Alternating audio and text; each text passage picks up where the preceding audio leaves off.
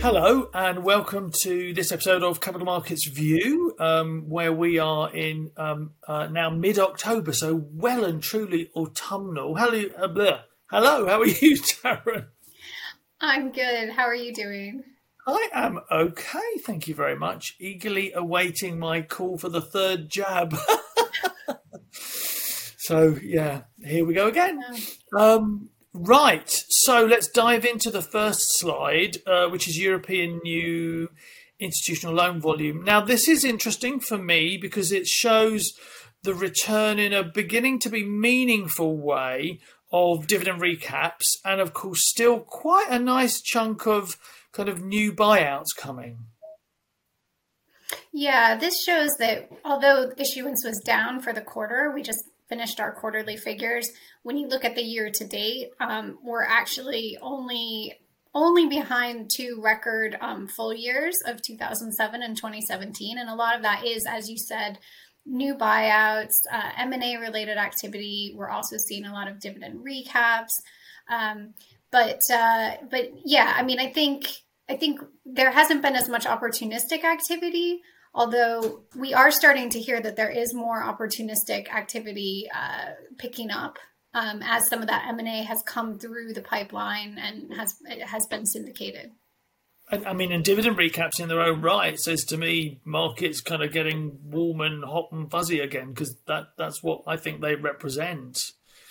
Um, okay, let's pop to the next slide, which is uh, average yield to maturity for for term loan B single Bs. Um, and this will rhyme a lot with the slides we've got coming later because this slide clearly shows that the yield's going up a bit. So, still a trend of rising pricing in loan world. Yeah, and I think this is this is somewhat surprising. I think you and I both thought that as the as the year started out, we had that real dip down in yes. spreads and yields as there was so much demand for the product. Um, but as the as the quarters have progressed, they both widened, um, which was a little bit unexpected. And, and I think the reason that's happening, and I, I think if we look at the next slide. Um, yeah, so let's I go can, to the supply demand balance. Yeah. Yeah, because th- this is one of the things that we try to monitor at LCD is, is how, uh, how new issuance is being received, how much um, demand there is for the loan product. It's, it's a bit tricky in Europe because we, we're only really able to measure CLO issuance the non CLO investment is harder to track. We do try to talk to investors about about how it's you know how much they're fundra- how much they're fundraising. Uh, so, so sorry, but on the face of it, this slide shows loads of CLO issuance and the supply is not big enough to supply the demand from CLOs. Exactly. Although, if you look back over the previous months, it, it seems to be flip flopping each each month. It's going back yes. and forth.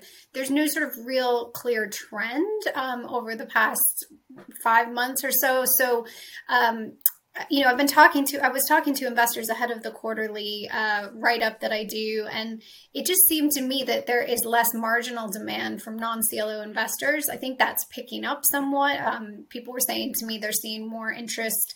Um, in more interest in loans as there's been talk about inflation and you know tapering talk has gone up so uh, there is money flowing into the asset class outside of CLO, CLO funds but it seems to me that at the moment that's the marginal demand for assets. And um, you know, yesterday we wrote a daily about the fact that there have been price flexes in the market. Some of these deals they're having to pre- uh, flex pricing some docs and you even though we've we've had some volatility in the stock market and loans have been relatively shielded from that you know, there there are price increases happening. So i think over the next few months, we're going to have to watch pricing uh, very closely to see to see how this transpires. So when you say the marginal, it's like so it's like the the last dollar in the door is actually coming from it's CLOs driving pricing because there's less uh, managed account money. Um, and, and actually, we'll flip a bit later onto some CLO pricing slides, which again I think adds to your and my confusion because CLO pricing seems to be coming down a bit, mm-hmm. yet loan pricing is going up, which is a bit strange. But so let's go to the CLO new issuance volume. Um, this shows to me Um, lots of lovely new issuance coming, which I have to say is reflected in one of my day jobs of, of looking after CLO issuance. Um, and uh, it looks like the market's working its way nicely through refis and resets because that little red bit's going down. Yeah, and you know, as you said, like the the fact that um, you, new issuance volume we're just we're actually just about three billion short of record 2.0 era um, full year issuance. So there is a lot of new issuance as you know alongside resets and refis.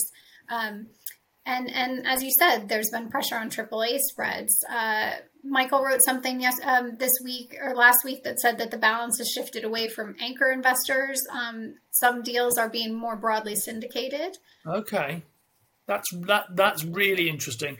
And so let's actually let's go to the next slide, which is AAA coupons. So you know I'm I'm I'm reading in the LCD, you know that there's CLOs being marketed at the moment, and the AAA price talk is around 98 to 102 so that's down from you know nudging 110 so so rhyming with that earlier conversation clo pricing is coming down but loan pricing is still going up and it's it's got to be less managed account money around. That's that's what it would seem like. And um, let's see as well let's see what happens next month. We'll look at pricing then and see if it's come down a bit as you know clo demand is go- going up. Um, you know, and I think one of the reasons CLOs are you, they're attracted in by the fact that there is this variation in spread that they can get on you know some deals they can get higher spread, so that's that makes it attractive to to uh, price CLO. And our very last slide, the ELLI and the secondary market. Yes. So I just wanted to put this in there. You know, in September, we continued to see that the ELLI was above its pre-pandemic high. Um, it ended the month at 98.9. Um, that's weighted average bid. Um, of course, towards the end of the month, it came up against stock market volatility. Uh, but loans loans have have stood pretty firmly. Uh, but you can see as well in this chart that we have seen the par plus bucket nudging up somewhat.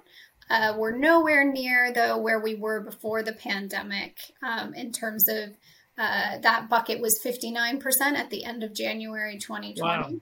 So we wow. still haven't recovered to that level. Uh, so I just wanted to point that out. Yeah, although I, st- you know, still not as the opportunities that CLOs had in the secondary market. You know, early part of the pandemic to, to if you could get hold of a warehouse to to build with nice secondary opportunities. Um, but yeah, wow, I didn't know it was that high earlier. That's wow, that's amazing. Um, okay, thank you very much. As ever, a pleasure. Um, and if anybody has any questions for Taryn or me, please feel free to give us a call or drop us a line. Thank you. Bye.